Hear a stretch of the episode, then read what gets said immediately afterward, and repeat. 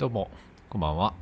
ハリウネラジの時間です。さあ今日もですね、自律神経やパニック障害でお悩みの方が少しでも楽に、そして自分らしさを取り戻せるようなお手伝いができればと思って、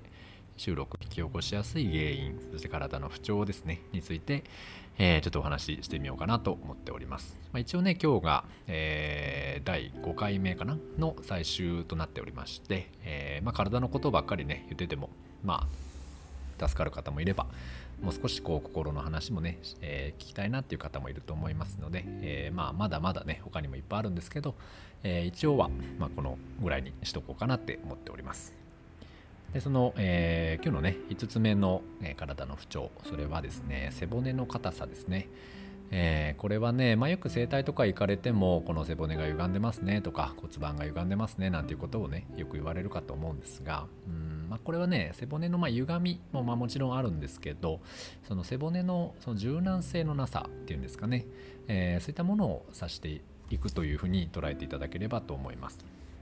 であのまあ、統計学的にといいますか、まあ、解剖学的にもですね背骨とその自律神経の関係っていうのは非常に強いものがありまして、えー、特にねやっぱ影響があるのはこの胸椎っていってね、胸の背骨、頸椎の下ですね、えー、首の骨がまあななこあって、でその下にある背骨がまあじゅうにこほどあるんですけど、そのじゅうにこのえ背骨を、まあ、胸椎っていうね胸のえ椎骨の椎ね、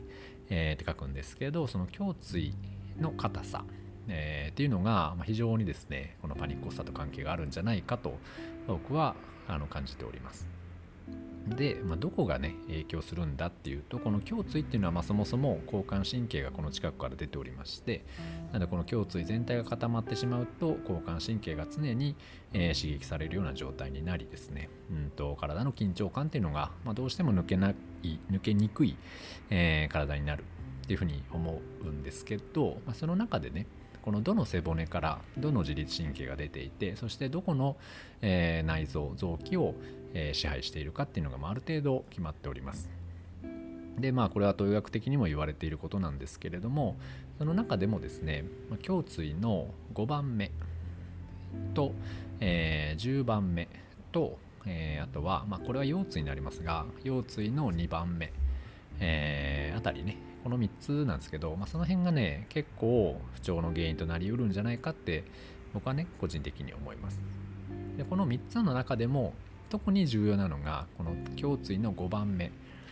の骨でございまして、まあ、ここはですね心臓とか胃とか、えー、への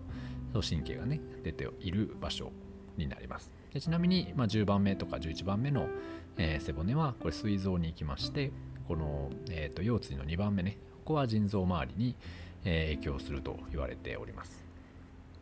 であの、まあえっと、最初の頃にねお話しした低血糖の問題なんかがあるような方はこの膵臓の、えー、エリアね、まあ、胸椎のじゅういちばんめあたり、まあ、その辺がね非常に弱かったりとか触ると痛かったり塊がある方が非常に多いんですけど、このですねうーん僕が思うそのパニック発作が起きる人起きない人の差は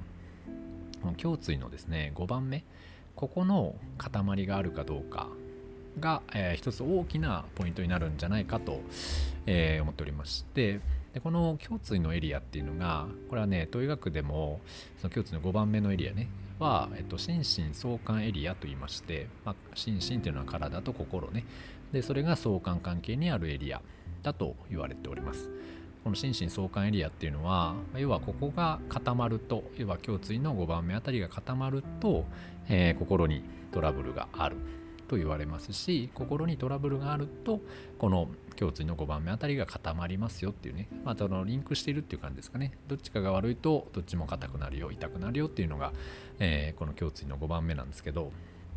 このねパニック発作とかパニック障害をお持ちの方、まあ、自律神経失調症の方もそうですけどね、大概ここがもうめちゃめちゃ痛い人が多いです。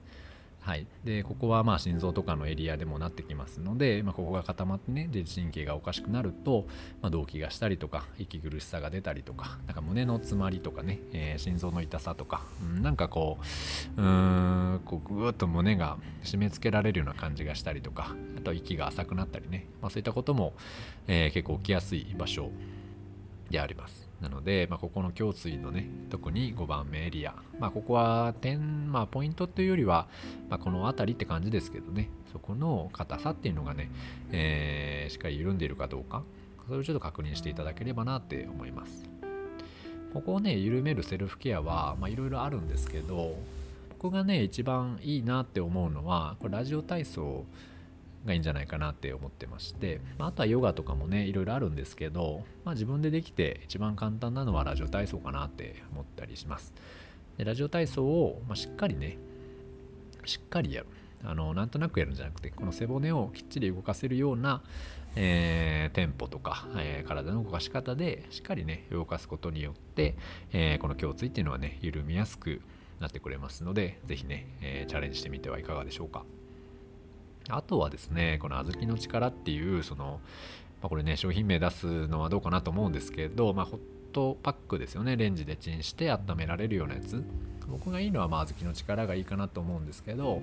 まあ、他にもね、ユタポンとか、まあ、いろんな商品がありますので、まあ、お好きなものをね、選ばれたらいいかな。で、この背骨、胸椎のごばんめっていうのをしっかりぬくめていただけると、割とね、寝つきが良くなったりとか、心のざわつきみたいなものがあ収まりやすいかなと思うので、えー、ぜひね、よければ試してみてください。このね、背骨周りね、本当に固まってる人が非常に多くて、じゃあこれなんで固まるのかっていう話なんですけど、もちろんそのストレスも一つ大きなものがあります。あとはこの胸椎っていうのが、まあ、骨全体の働きとして、この頸椎っていうね、首の骨を支える働きがありまして、なので、まあ、首を痛めちゃった方とか、うん、あとはストレートネックな方とかね、なんかこうずっと下向いて作業しやすい方とか、まあ、そういった方もね、頸椎って痛めやすくなりますし、あとは結構多いのはね、昔から小さい時からですね、あの姿勢を良くしなさいって言われ続けていて、こうなんかシャキッとさせ続けられた人、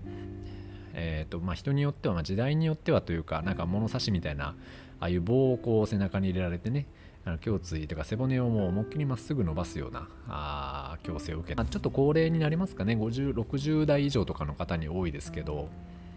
そういう教育を受けた方とかはなんかね、まあ、そのパニックだけじゃなくてね、頭痛とか肩こりも出やすいしね、あっていうのも結構感じるかなっていうふうに思います。はいね、なので、まあこのね、胸椎、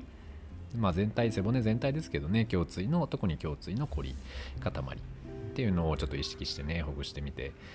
ると、まあ、結構ね、発作とかも起きにくくなるので、はい、やってみてください。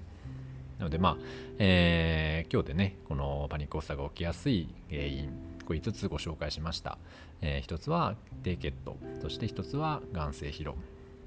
で、あとは腎臓の疲労であったりとか、えー、っと胸郭の硬さね、この肺周りの硬さっていうのもお伝えしました。そして今日はこの背骨のね、硬さ、このごこ、まあ、特にやっぱこのごこですかね、最近よく思うのは、えー、このごこのうち、まあ、少なくともひとつ、まあ、ふたつ以上当てはまる方が多いですけどね、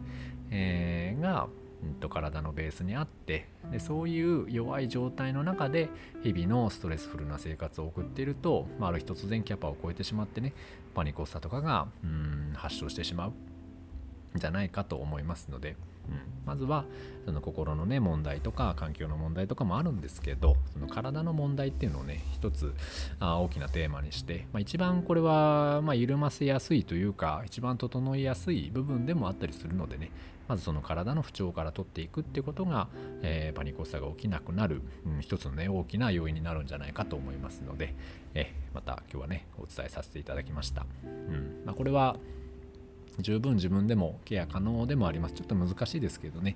はい、なんかまあ一緒にね、できればいいですけど、まあ、そうじゃなくてもね、まあ、ご家族にお願いしたり、まあ、自分自身でやってみたり、えー、いうふうにやっていただければと思いますので、はい、ぜひやってみてください。はい、というわけで今日はね、この辺にしたいと思います。ありがとうございました。まあ、次回からはまたちょっと、うん、いろんなお話をまた、えー、できればと思いますので、えー、次回も聞いていただければ嬉しいです。では失礼いたします。